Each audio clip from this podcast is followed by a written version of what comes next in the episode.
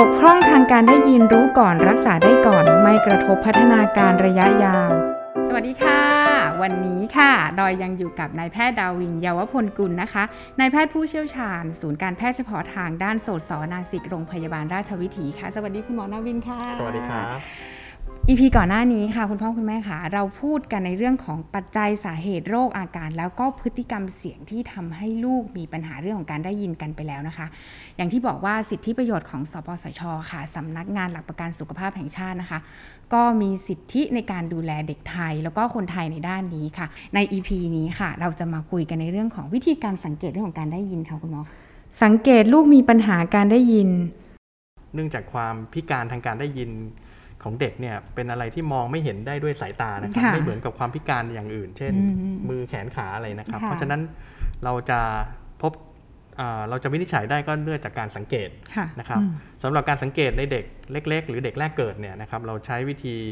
ดูว่าเขาตอบสนองต่อเสียงดังหรือเปล่านะครับเช่นมีสะดุ้งตกใจเวลาเราปิดประตูเปิดประตูเสียงดังนะครับค่ะมีเสียงเรียกค่ะเสียงฟ้าร้องอะไรค่ะดัง ๆ นะครับสำหรับเด็กที่โตขึ้นมาหน่อยอาจจะ 6 เดือนนะครับเขาอาจจะเริ่มรู้ชื่อของตัวเอง เรียกแล้วหันตามเสียงนะครับ ส่งเสียงอ้อแอไม่เป็นคำนะครับค่ะถ้าอายุมากกว่าหนึ่งขวบปีขึ้นไปก็เริ่มที่จะพูดอืมภาษาได้หนึ่งพยางค์ง่ายค่ะๆเช่น พ่อแม่มัมค่ะนะครับหรืออายุสองขวบขึ้นไปก็จะพูดได้เป็นสองพยางค์สั้น ๆนะครับค่ะนะถ้าเกิดว่าคุณพ่อคุณแม่สังเกตแล้วเนี่ยพัฒนาของเด็กเนี่ยไม่เป็นไปตามนี้หรือสงสัยว่าจะมีปัญหาเรื่องการได้ยินเนี่ยก็ อย่าไปรอให้ถึงอาสองขวบสามขวบนะครับค่ะก็มากกว่าหนึ่งขวบนะหรือหนึ่งขวบครึ่งนะครับค่ะยังไม่ส่งเสียงเป็นหนึ่งคำที่มีความค่ะหมายนะครับ สามารถที่จะไปปรึกษาคุณพ่ออืมอ่าแพทย์ผู้เชี่ยวชาญได้เลยนะครับ ซึ่งค่ะอาจจะไม่มีอะไรก็ได้นะครับอืมนะแต่ก็แนะนำให้ตรวจพบอ่าแพทย์ผู้เชี่ยวชาญก่อนนะครับ เพื่อได้รับการเช็ค อย่างน้อยก็เรื่องการได้ยินว่าค่ะไม่มีปัญหาอะไรนะครับรู้เร็วรักษาได้เร็วลดปัญหาพัฒนาการอ่า ปัจจุบันเรามีวิธีการตรวจเช็คการได้ยินตั้งแต่ได้ตั้งแต่แรกเกิดแรกคลอดค่ะนะครับภายในค่ะ4-8 ชั่วโมงแรกเนี่ยหลังคลอดเนี่ยอืมเราจะมีเครื่องมือที่สามารถจะใส่เข้าไปที่หู แล้วก็กดปุ่มดูว่าอ่าการได้ยินเนี่ยสงสัยว่าจะมีปัญหาไหมโดยเครื่องมันจะตอบว่าจะผ่านหรือไม่ผ่านอืมนะครับ ซึ่งอ่าปัจจุบันเนี่ยเราพยายามที่จะผลักดันให้ทำการตรวจในเด็กทุกรายที่คลอดขึ้นมานะครับนะแต่ในในอดีตก็ไม่ได้ทำไปในทุกรายนะครับค่ะถ้าถ้าเกิดเราทำทุกรายเราก็จะสามารถพบอ่า ได้ตั้งแต่แรกคลอดเลยนะครับค่ะสำหรับเด็กที่อายุมากขึ้นมาหน่อยจากนั้นที่ไม่เคยคัดกรองมาก่อน หรือเคยคัดกรองแล้วปกติมาอาจจะมีปัญหาในภายหลังได้นะครับค่ะถ้าเด็กที่โตขึ้นมาหน่อยก็จะมีวิธีการตรวจหลากหลายวิธีด้วยกันนะครับ ในเด็กที่ยังไม่ให้ความร่วมมืออะไรนะครับ เราก็จะต้องตรวจโดยการวัดอ่าคลื่นสมองค่ะนะครับอืมอ่ากราฟดูว่าโดยการกระตุ้นเสียงเข้าไปแล้วดูว่าการตอบสนองของคลื่นสมองเป็นยังไงนะครับ ในเด็กที่โตขึ้นมาหน่อยที่พอจะพูดคุยรู้เรื่องแล้วเราก็จะตรวจคล้ายๆ กับผู้ใหญ่นะครับอืมมีหูฟังให้ครอบแล้วก็ให้เขาตอบสนองต่อเสียงที่เราอืมปล่อยเข้าไปนะครับค่ะนะอืมก็จะเป็นการตรวจในส่วนของคุณหมอ ซึ่งก็เรียกว่าต้องมีแพทย์ผู้เชี่ยวชาญเฉพาะทางในการตรวจถูกต้องครับเพื่ทีนี้ในส่วนของการดูแลรักษาค่ะคุณหมอสามารถทำได้ขั้นตอนไหนยังไงอ่าบ้างอย่างแรกคือวินิจฉัยได้อย่างรวดเร็ว เพื่อจะได้แก้ไขได้ทันท่วงทีนะครับค่ะเมื่อเราทราบว่าเด็กมีปัญหาเรื่องการได้ยินแล้วเนี่ย นะครับเราก็ต้องมาดูว่าเอ่อความรุนแรงมันมากประมาณไหนนะครับอืมอาจจะเพียงเล็กน้อยปานกลางหรือว่ามากค่ะนะครับหรือบางคนแทบไม่ได้ยินเลยหรือเรียกว่าหูหนวกนะครับพวกนี้เริ่มต้นเราก็จะได้รับการแก้ไขโดยการพยายามทำให้เขาได้ยินนะครับ โดยการใส่เครื่องช่วยฟังหรือก็คือเครื่องที่ทำหน้าที่ขยายเสียงนะครับค่ะให้มันดังขึ้นแล้วค่ะดูการตอบสนองของเขาว่าอืมเขาได้ยินไหมนะครับค่ะซึ่งอันเนี้ยควรจะทำเร็วที่สุดนะครับ เท่าที่เป็นไปได้นะครับ อย่างที่เรียนให้ทราบว่าสมอง ถ้าได้รับการกระตุ้นเสียงเข้าไปเนี่ยมันถึงจะเกิดการพัฒนาค่ะของอาศูนย์การได้ยินนะครับหรือศูนย์ภาษาในสมองนะครับค่ะเราก็จะเริ่มจากการให้เครื่องช่วยฟังก่อนนะครับ ในกรณีที่เครื่องช่วยฟังเนี่ยไม่สามารถที่จะช่วยได้นะครับ เพราะการสูญเสียการได้ยินมันเป็นมากขั้นรุนแรงหรือหูหนวกอะนะครับค่ะเราก็จะพิจารณาถึงขั้นตอนการรักษาต่อไปก็คือการผ่าตัดฝังประสาทหูเทียมนะครับอืมเครื่องช่วยฟังเนี่ยทำหน้าค่ะที่ขยายเสียง นะอันนี้เราเข้าใจได้ว่าค่ะเราไม่ค่อยได้ยินใช่ไหมเราก็เปิดอ่าวอลลุ่มดัง ๆ นะครับอ่าแต่ประสาทหูเทียมเนี่ยทำงานแตกต่างกันไปนะครับค่ะประสาทหูเทียมเนี่ยจะประกอบไปด้วยเครื่องสองส่วนด้วยกันนะครับ ส่วนแรกคือส่วนที่เราผ่าตัดฝังเข้าไปที่บริเวณใต้หนังศีรษะนะครับค่ะโดยที่มันจะมีส่วนที่เป็นเราเรียกว่าอิเล็กโทรดนะครับค่ะหรือสายขดลวดนำไฟฟ้าเนี่ยนะครับที่จะเราจะใส่เข้าไปในบริเวณหูชั้นในนะครับ เพื่อที่จะกระตุ้นเส้นประสาทของสมองที่รับการได้ยินโดยตรงนะครับ ส่วนอุปกรณ์อีกชิ้นหนึ่งจะเป็นอุปกรณ์ภายนอกนะครับ ซึ่งปกติถ้าเราไม่ใส่เขาก็จะเป็นมองไม่เห็นว่ามีอะไรอยู่ข้างในนะครับค่ะแต่เวลาใส่เนี่ยมันจะยึดติดกันโดยแม่เหล็กนะครับ ติดที่บริเวณหนังหนังศีรษะเนี่ยนะครับอืมกับติดเข้าไปเครื่องที่อยู่ข้างในใช่ครับนะแล้วเครื่องภายนอกเนี่ยมันจะทำหน้าที่รับสัญญาณก็คือมีไมโครโฟนนะครับรับเสียงที่เราอยู่ในสภาพแวดล้อมเนี่ยนะครับค่ะแล้วก็แปลงเป็นสัญญาณดิจิตอล นะครับอืมสัญญาณดิจิตอลนี่ก็จะถูกส่งผ่านเครื่องข้างในเข้าไป แล้วก็กระตุ้นที่เส้นประสาทโดยตรงค่ะนะครับมันก็จะเป็นการกระตุ้นสมองโดยตรง เพราะฉะนั้นในรายที่ถึงแม้เขาจะไม่มีการทำงานของหูชั้นในแล้วเนี่ยนะครับ มันก็ยัง work อยู่อืมนะครับเพราะมันคือการกระตุ้นเส้นประสาทสมองโดยตรงนะครับ เกณฑ์อายุต้องเฝ้าระวังก่อนลูกไม่ได้ยินถาวร เนื่องจากสมองของมนุษย์เราเนี่ยมีการพัฒนาสูงสุดเนี่ยนะครับในช่วง 3 ขวบปีแรกนะครับ หรือไม่เกิน 5 ปีอย่างที่เรารู้กันนะครับอะแต่มากที่สุดในช่วง 3 ปีแรกเนี่ย 80%ในช่วงค่ะ3 3 ปีแรกนะครับ เพราะฉะนั้นถ้าเลยพีเรียดนี้ไปแล้วเนี่ยนะครับสมองเนี่ยมันจะพัฒนาขึ้นน้อยแล้วนะครับอืมถ้าเรามากระตุ้นนะโดยเฉพาะเสียงเนี่ยมากระตุ้นสมองในช่วงหลังจากนั้นไป โดยเฉพาะเมื่อ4 5ขวบไปแล้วเนี่ยนะครับ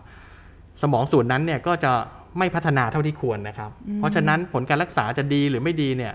เราต้องกระตุ้นให้เร็วที่สุดนะครับ อย่างที่ทราบว่าเด็กเนี่ย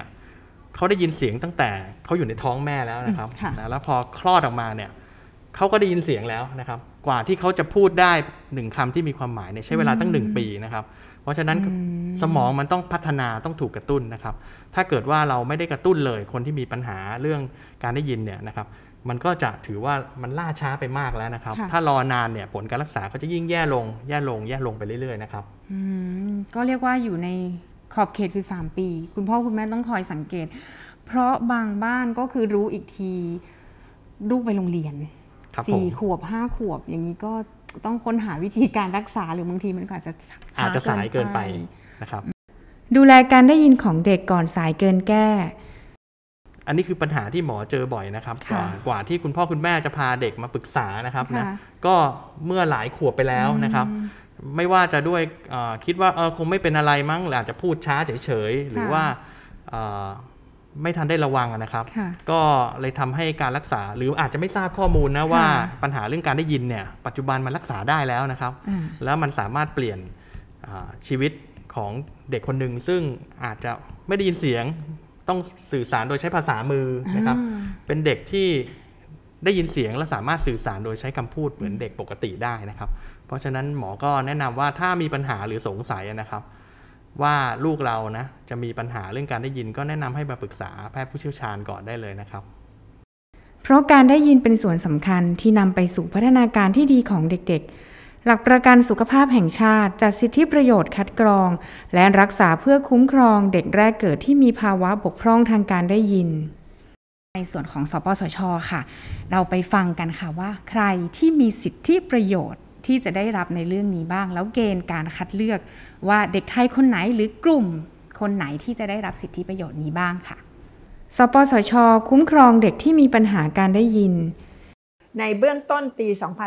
2564 เนี่ยอ่าอ่าบอร์ดสปสช เราอนุมัตินะคะ ในกรณีเด็กที่สงสัยว่าจะมีปัญหาทางด้านการได้ยินนะคะ ที่เราเรียกว่ากลุ่มเสี่ยงนะคะ ซึ่งจะ พบประมาณสัก 10%ของอเด็กแรกเกิดที่เป็นกลุ่มเสี่ยงนะคะ ซึ่งกลุ่มนี้เราก็ต้องนำมาคัดกรองว่าเขาจะมีปัญหาทางการได้ยินหรือไม่อย่างไรนะคะค่ะ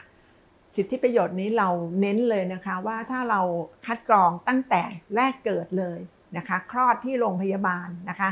มีอุปกรณ์ตรวจการได้ยินเบื้องต้นให้นะคะกก็จะตรวจประเมินว่าเออการได้ยินของเด็ก ทารกแรกเกิดก่อนจะกลับบ้านเนี่ยนะคะ อยู่ในภาวะปกติหรือเปล่านะคะ ก็จะมีเครื่องมือที่เราเรียกว่าเป็น OAE นะคะ เป็นตรวจการทำงานก็จะมีใส่เข้าไปจะเทสว่าผ่านไม่ผ่านนะคะ ถ้าเด็กคนไหนผ่านก็โอเคนะคะกลับไป แต่ถ้าไม่ผ่านยังไม่ได้หมายความว่าจะมีปัญหานะคะ ก็จะนัดมาตรวจติดตามอีกสักสองถึงสี่สัปดาห์นะคะ ดูว่า การได้ยินเขามีปัญหาไหมนะคะ ซึ่งอันนี้เราเรียกว่าเป็นการคัดกรองเบื้องต้นคำแนะนำนะคะในให้ผู้ปกครองสังเกตนะคะว่าเด็กนะคะหลังจากคลอดไปแล้วนะคะพัฒนาการเป็นทางการได้ยินเป็นไปตามแนวทางที่ควรจะเป็นนะคะ ถ้าเมื่อมีปัญหานะคะโดยปกตินะคะะก็จะสามารถไปพบแพทย์นะคะะเบื้องต้นแพทย์ทั่วไปนี่ก็จะประเมินได้เบื้องต้นนะคะ แต่ดีที่สุดก็จะต้องไปพบแพทย์หูคอจมูกนะคะ ซึ่งปัจจุบันเนี่ยมีอยู่ทั่วประเทศนะคะในโรงพยาบาลศูนย์โรงพยาบาลทั่วไป ที่สปสชเราเน้นเรื่องการตรวจคัดกรองการได้ยินในเด็กเล็ก โดยเฉพาะเด็กแรกเกิดนะคะ เพราะว่าถ้าเราสามารถตรวจได้เร็วนะคะเด็กก็จะเข้าสู่กระบวนการรักษาที่รวดเร็วนะคะ เขาก็จะได้ไม่ได้เกิดปัญหานะคะ คือ เมื่อไรก็ตามถ้าเด็กหูหนวกเราปล่อยไว้ระยะหนึ่งเขาจะพูดไม่ได้นะคะ ก็จะเป็นใบถ้าคนไข้ที่เด็กที่เป็นใบเนี่ยก็จะมักจะมีปัญหาทางสติปัญญานะคะ เพราะว่าเขาไม่ไม่ไม่สามารถได้รับเสียงไปกระตุ้นเพื่อให้เกิดพัฒนาการนะคะ สิทธิประโยชน์จากสปสช เด็กไทยทุกคนนะคะะที่เป็นเด็กแรกเกิดสามารถเข้าสู่กระบวนการคัดกรองได้ฟรีนะคะ ค่ะตามถือว่าเป็นสิทธิประโยชน์ในระบบหลักประกันสุขภาพแห่งชาตินะคะ ไม่มีการร่วมจ่ายนะคะ อันนี้เป็นเป็นเรื่องของการคัดกรองนะคะ แต่เมื่อคัดกรองแล้วนะคะมีปัญหาทางการได้ยินต้องเข้าสู่การรักษานะคะ แต่เมื่อคัดกรองแล้วจำเป็นต้องวินิจฉัยหรือดูแลรักษานะคะณตอนนี้เราก็มีหน่วยบริการในระบบหลักประกันสุขภาพนะคะ ตามภาพภูมิในสไลด์เนาะมีทุกแห่งมี ทุกแห่งในแต่ละภาคนะคะมีอยู่น่าจะ 20-30 หน่วยนะคะ ซึ่งการวินิจฉัยเนี่ยต้องจำเป็นต้องใช้แพทย์หูคอจมูกนะคะ แล้วก็นักโสตสัมผัสวิทยานะคะ ในการใช้เครื่องมืออุปกรณ์ที่ที่มีความซับซ้อนมากขึ้น ส่วนใหญ่ประสาทหูเทียมแต่ละเครื่องเนี่ยจะมีอายุการใช้งานประมาณ 10 ปี ถ้าเขาครบแล้วนะคะเขาเขาก็คงยังมีปัญหานะคะก็ที่ที่บอกก็จะมีเราเรียกว่าสแปร์พาร์ทนะคะก็จะมีอุปกรณ์พวกนี้นะคะเปลี่ยนนะคะตามอายุการใช้งาน บางชิ้นก็ 1 ปี บางชิ้นก็ 2 ปี บางชิ้นก็ 10 ปีนะคะถ้าเขายังเป็นสิทธิ์ในระบบหลักประกันสุขภาพแห่งชาติ ระบบการดูแลเราก็ดูแลไปตลอดชีวิตนะคะ อุปกรณ์ที่จะได้รับจากสิทธิ์สปสช สปสช เราก็มีสิทธิประโยชน์ในเรื่องนี้นะคะเรื่องของการฝังประสาทหูเทียมนะคะถ้าเราเป็นหูหนวกเนี่ยมันก็เกิดจากประสาทหูเนี่ยไม่ทำงานนะคะทำงานไม่ได้นะคะพวกนี้ใส่เครื่องช่วยฟังไปยังไงก็ช่วยไม่ได้นะคะเราก็จะแทนที่จะใช้ประสาทหูเดิมของตัวเองนะคะก็จะเป็นเครื่องมือนะคะอุปกรณ์นะคะขนาดเล็กฝังเข้าไปใน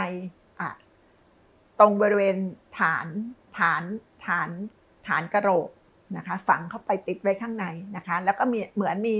ไมโครโฟนเล็กๆนะคะเข้าไปอยู่ด้านในนะคะแล้วก็จะมีอุปกรณ์อยู่ภายนอกเป็นตัวรับสัญญาณนะคะเมื่อมีเสียงมาเนี่ยแทนที่จะพูดเขาจะได้ยินทางหูเขาก็จะได้ยินทางอุปกรณ์รับสัญญาณนี้นะคะก็แปลงนะคะเป็นภาษานะคะให้เด็กคนนั้นเข้าใจนะคะแต่ภาษาที่ผ่านประสาทหูเทียมเนี่ย จะไม่ได้ยินเป็นกอไก่ขอไข่คอควายอะไรอย่างเงี้ยนะคะเขาจะได้ยินเป็นสัญญาณสัญญาณหนึ่งนะคะ ซึ่งเด็กจะต้องถูกฝึกสอนนะคะว่าสิ่งที่เขาได้ยินแบบเนี้ยเป็นเสร็จแล้วจะเป็นกอไก่หรือเป็นขอไข่นะคะซึ่งช่วงนี้เป็นช่วงที่สำคัญ คือการฝังไปอย่างเดียวเนี่ยจะไม่สามารถช่วยให้เขาได้ยินได้เลยทันทีนะคะ ต้องมีการสอนนะคะ หรือเราเรียกว่าการทำแมปปิ้ง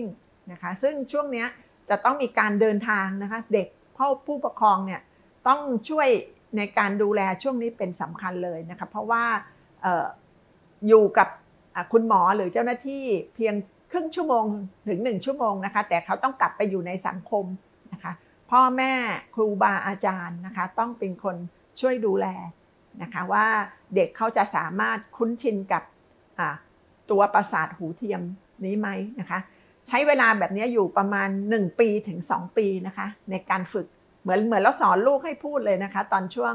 ช่วงที่เขาเป็นเด็กเด็กแรกเกิดใหม่ ๆนะคะ ซึ่งในส่วนนี้ทางสปสชเนี่ยเราร่วมกับสภากาชาตินะคะ สปสชเราชดเชยเรื่องของอุปกรณ์นะคะเครื่องมือต่างๆนะคะ ค่าผ่าตัดนะคะ ซึ่งอันนี้สปสชเราชดเชยได้นะคะ เราเป็นกองทุนด้านสุขภาพนะคะ แต่จะมีภาระหนึ่งอีกภาระหนึ่งก็คือการที่ผู้ปกครองเนี่ยดำนำเด็กนะคะมาฝึกนะคะทุก 2 อาทิตย์ในช่วงต้นทุกเดือนนะคะทุก 2 เดือนนะคะเนื่องจากโรงพยาบาลที่ผ่าตัดฝังประสาทหูเทียมเนี่ยจะเป็นโรงพยาบาลขนาดใหญ่มากนะคะโรงพยาบาลศิริราชรามา จุราราชวิถี หรือ คณะแพทยศาสตร์เชียงใหม่ขอนแก่นนะคะในประเทศเรานี่น่าจะมีอยู่สัก 11 แห่งเท่านั้นเองนะคะซึ่งอันนี้ต้องมีการเดินทางนะคะทางสภากาชาติไทยก็ทำโครงการร่วมกับสปสชนะคะในการให้ผู้ปกครองสามารถเบิกค่าใช้จ่ายนะคะช่วงเดินทางมานะคะแต่เมื่อเดินทางมาถึงแล้วค่าดูแลรักษานะคะทางสปสชเนี่ยสำหรับผู้ป่วยเด็กบัตรทองเราก็จะดูแล ครอบคลุมให้ค่ะก็จะเป็นโครงการนะคะหลังจากนั้นนะคะถ้าเครื่องใช้ไปสักระยะหนึ่งนะคะ เครื่องมีปัญหา 1 ปี 2 ปีนะคะเราก็จะมีการช่วยเหลือชดเชยในถ้าถ้าถ้าโรงพยาบาลต้องเปลี่ยนนะคะ เช่นเปลี่ยนตัวไมโครโฟน เปลี่ยนสายนะคะก็จะช่วยดูแลเรียกกันว่าดูแลตั้งแต่แรกเกิดจนจนใช้คือเขาก็ต้องอยู่กับ ประสาทหูเทียมนี้ไปจนตลอดชีวิตนะคะ Early Detection and Early Treatment ช่วยลดปัญหาการได้ยิน เมื่อคัดกรองแล้วคุณหมอบอกว่ามีปัญหา อันนี้เป็นสิ่งที่อยากจะฝากไว้เลย ว่าต้องพาลูกมาตามนัดเนาะมา follow up นะคะ เพราะว่าจะได้ดูแลกันตั้งแต่เริ่มต้นอย่างที่บอกว่านะคะ early detection คือรู้ตั้งแต่แรกจะสาสามารถทำให้ เป็น early treatment เนาะการรักษาแต่แรกนะคะกลุ่มพวกกลุ่มพวกนี้ถ้ามีการดูแลรักษาตั้งแต่แรก ไม่เลือกว่าจะใส่เครื่องช่วยฟังหรือประสาทหูเทียมนะคะ เด็กจะมีชีวิตเหมือนคนปกตินะคะ เด็กจะไม่ต้องไปอยู่โรงเรียนหูหนวกนะคะ เด็กไม่ต้องไปเข้าคลาสการศึกษาพิเศษนะคะ สามารถใช้ชีวิตนะคะแบบเด็กปกตินะคะค่ะนะคะ แต่มีข้อเสียนิดนึงนะคะ คือโรคพวกนี้เนื่องจากเป็นเด็กนะคะ จะต้องมีระบบการติดตามค่อนข้างเยอะนะคะ เพราะว่าใส่เครื่องไปปุ๊บเนี่ยเขาก็ยังไม่ไปไม่เหมือนผู้ใหญ่นะต้องมาดูมา follow up อันเนี้ยส่วนใหญ่เราจะเห็นว่าเด็กที่ที่มีปัญหาคือ loss ไประหว่างเนี้ย detect ได้แล้ว แต่การมา follow up ต่อเนื่องเนี่ยคุณพ่อคุณแม่อาจจะติดภาระหรืออื่นๆ อยากให้สนใจทุ่มเทช่วงต้นสักนิดหนึ่งนะคะ ถ้าปล่อยให้เขามีปัญหาทางการได้ยินแล้ว คุณพ่อคุณแม่ก็จะลำบากเนาะ ในเรื่องสุขภาพของเด็กเนาะคือถ้าถ้าในยุคนี้ก็คือเนาะเรื่องของโควิดใช่ไหมคะก็คืออันแรกเนาะเด็กครบกำหนดที่จะต้องฉีดวัคซีนนะคะ อยากให้คุณพ่อคุณแม่พาไปฉีดนะคะเราก็เข้าใจนะคะที่ความกลัวหรืออื่นๆในการได้รับวัคซีนนะคะ แต่วัคซีนก็ถูกแอปพูฟมาระดับหนึ่งแล้วนะคะ ว่าปลอดภัยนะคะ ตามข้อแนะนำนะคะ อันที่สองก็คือไปโรงเรียนหรืออื่นๆนะคะ สิ่งที่จะป้องกันได้ง่ายก็คือเนี่ยแหละค่ะแมสเนาะเด็กเนี่ยค่ะเด็กตั้งแต่ใส่แมสเนี่ยเด็กป่วยเป็นโรคอื่น ๆ น้อยมากเลยนะคะค่ะก็อยากให้คุณพ่อคุณแม่ดูแลนะคะเราเรามัดระวังในส่วนนี้นะคะ ที่เหลือก็เป็นเรื่องของอาหารการกินนะคะ เด็กอ้วนค่อนข้างเยอะนะคะ ก็อยากให้ดูแลแนะนำอาหารที่เหมาะสมสำหรับเด็ก สอบถามเพิ่มเติมติดต่อสปสช โทร 1330 หรือ www.nhso.go.th ติดตามรักลูกพอดแคสต์ได้ที่ Apple Podcast Spotify และ YouTube Channel รักลูกขับ อย่าลืมกด subscribe กระดิ่ง เพื่อไม่ให้พลาดคอนเทนต์ดี ๆ จากเรา แล้วพบกันนะคะ